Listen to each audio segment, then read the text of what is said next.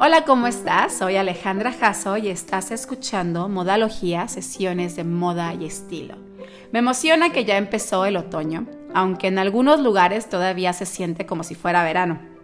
Pero bueno, es el tiempo de empezar a sacar algunas chamarras, ya que las tardes comienzan a refrescar, entre ellas las de mezclilla y mi favorita, la motociclista.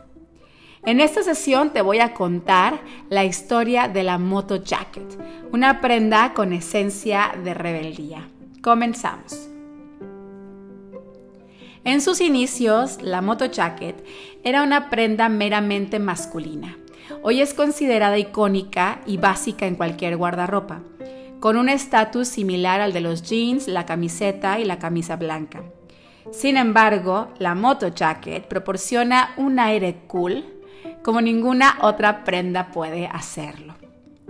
Su origen se remonta a Nueva York en 1913 con la empresa Scott NYC, creada por los inmigrantes rusos Irving y Jack Scott. En un principio elaboraban impermeables que vendían de puerta en puerta. Después de 15 años, Irving creó un nuevo tipo de chaqueta de cuero destinada a brindar calidez, protección y comodidad a los conductores de motocicletas. Y no es que no hubieran existido antes, pero nunca en el estilo que conocemos.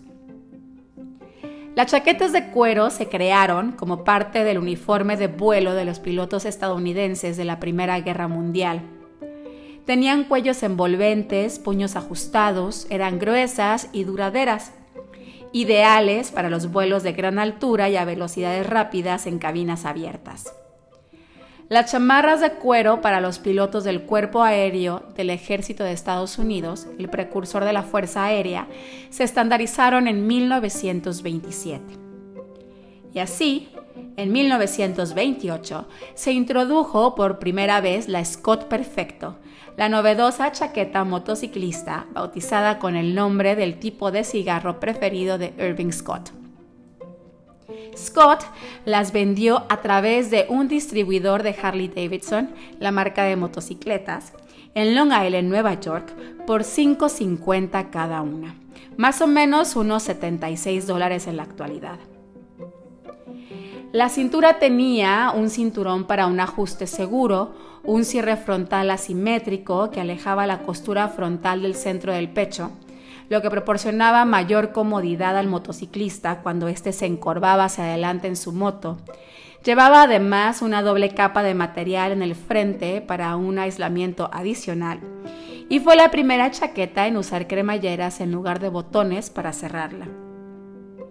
Scott contribuyó también con sus propios diseños al ejército estadounidense en la Segunda Guerra Mundial, cuando la Fuerza Aérea les encargó diseñar una chaqueta que fuera excepcionalmente cálida para las tripulaciones de bombardeo, pues las cabinas de los aviones, aunque ya estaban cerradas, pero no presurizadas, eran muy frías en las altitudes desde las que se realizaban los bombardeos.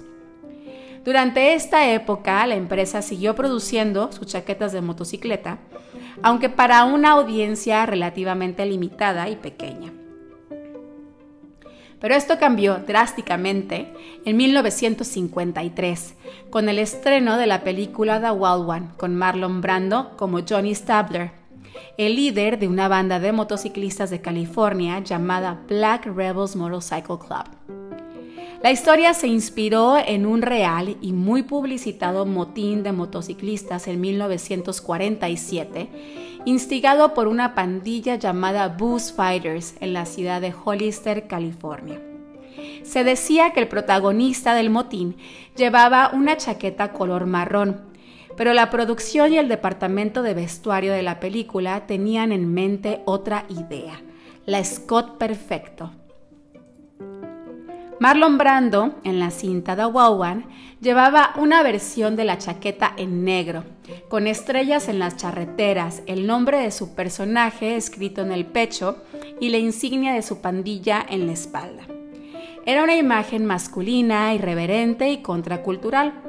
Los jóvenes tomaron nota y se mostraron fascinados por el estilo intimidante y vanguardista de Brando y su pandilla lo que provocó un aumento masivo en la popularidad de la moto jacket.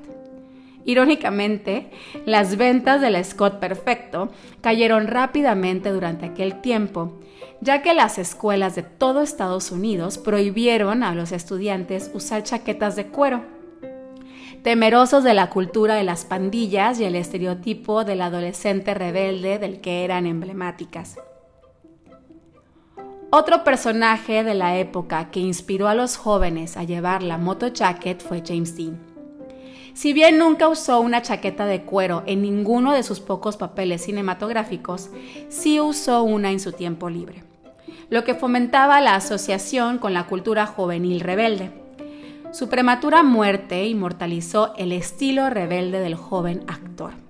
Jeans, camiseta y por supuesto su motor jacket. Los miembros de la subcultura rocker británica de los 60s y 70s fueron llamados chicos de cuero por sus chaquetas motociclista que eran adornadas con grafitis anárquicos, insignias, estoperoles y alfileres. Estas eventualmente se convirtieron en la prenda central del movimiento punk. Sid Vicious de los Sex Pistols pidió ser enterrado con su chamarra y The Ramones hizo a la Scott Perfecto el centro de su vestuario. En 1978, la moto jacket fue utilizada por el chico malo Danny Zuko, John Travolta, en la película Grease o Vaselina, centrada en la década de los 50. También se usó como una herramienta de vestuario para ilustrar la transformación de Sandy, Olivia Newton-John, de chica buena a chica mala. En el 79, Mel Gibson lució una chaqueta de motociclista blindada mientras se enfrentaba a las crueldades del paisaje post-apocalíptico en la película Mad Max. ¿Y quién puede olvidar a Arnold Schwarzenegger en la película de 1984 The Terminator, montado en su moto y con su chaqueta? En la misma década, la cantante del grupo Blondie, Debbie Harry, hizo de la chamarra motociclista una especie de uniforme, creando un estilo que parecía como si acabara de ponerse la chamarra de su novio. Este look desgastado y rebelde causó furor entre las actrices jóvenes de Hollywood de los 80s y 90s como Drew Barrymore y Winona Ryder. Lo que durante mucho tiempo significó rebeldía y se convirtió en una prenda que entre más se usara, más vivida, más maltratada, mejor, mayor personalidad. En el 2000, los diseñadores y las marcas de moda tomaron la chamarra de motocicleta y le dieron un nuevo significado, preciosas y costosas. Con una etiqueta de diseñador y un costo de más de mil dólares, marcas como Jean Paul Gaultier, Gucci, Ralph Lauren y Hedy Slimane mostraron que la moto jacket no solo podía llevarse con una camiseta y unos jeans, sino que también funcionaba con la sastrería, los vestidos de cóctel y hasta los de gala. Una vez que los diseñadores adoptaron el look, el aspecto sucio y vivido que hacía original a la chaqueta se perdió. Se obligó entonces a comprar las propuestas de diseñadores o a buscar incansablemente en las tiendas de segunda mano o bazares para encontrar una chaqueta propia, auténticamente vivida, con un costo menor y mayor personalidad.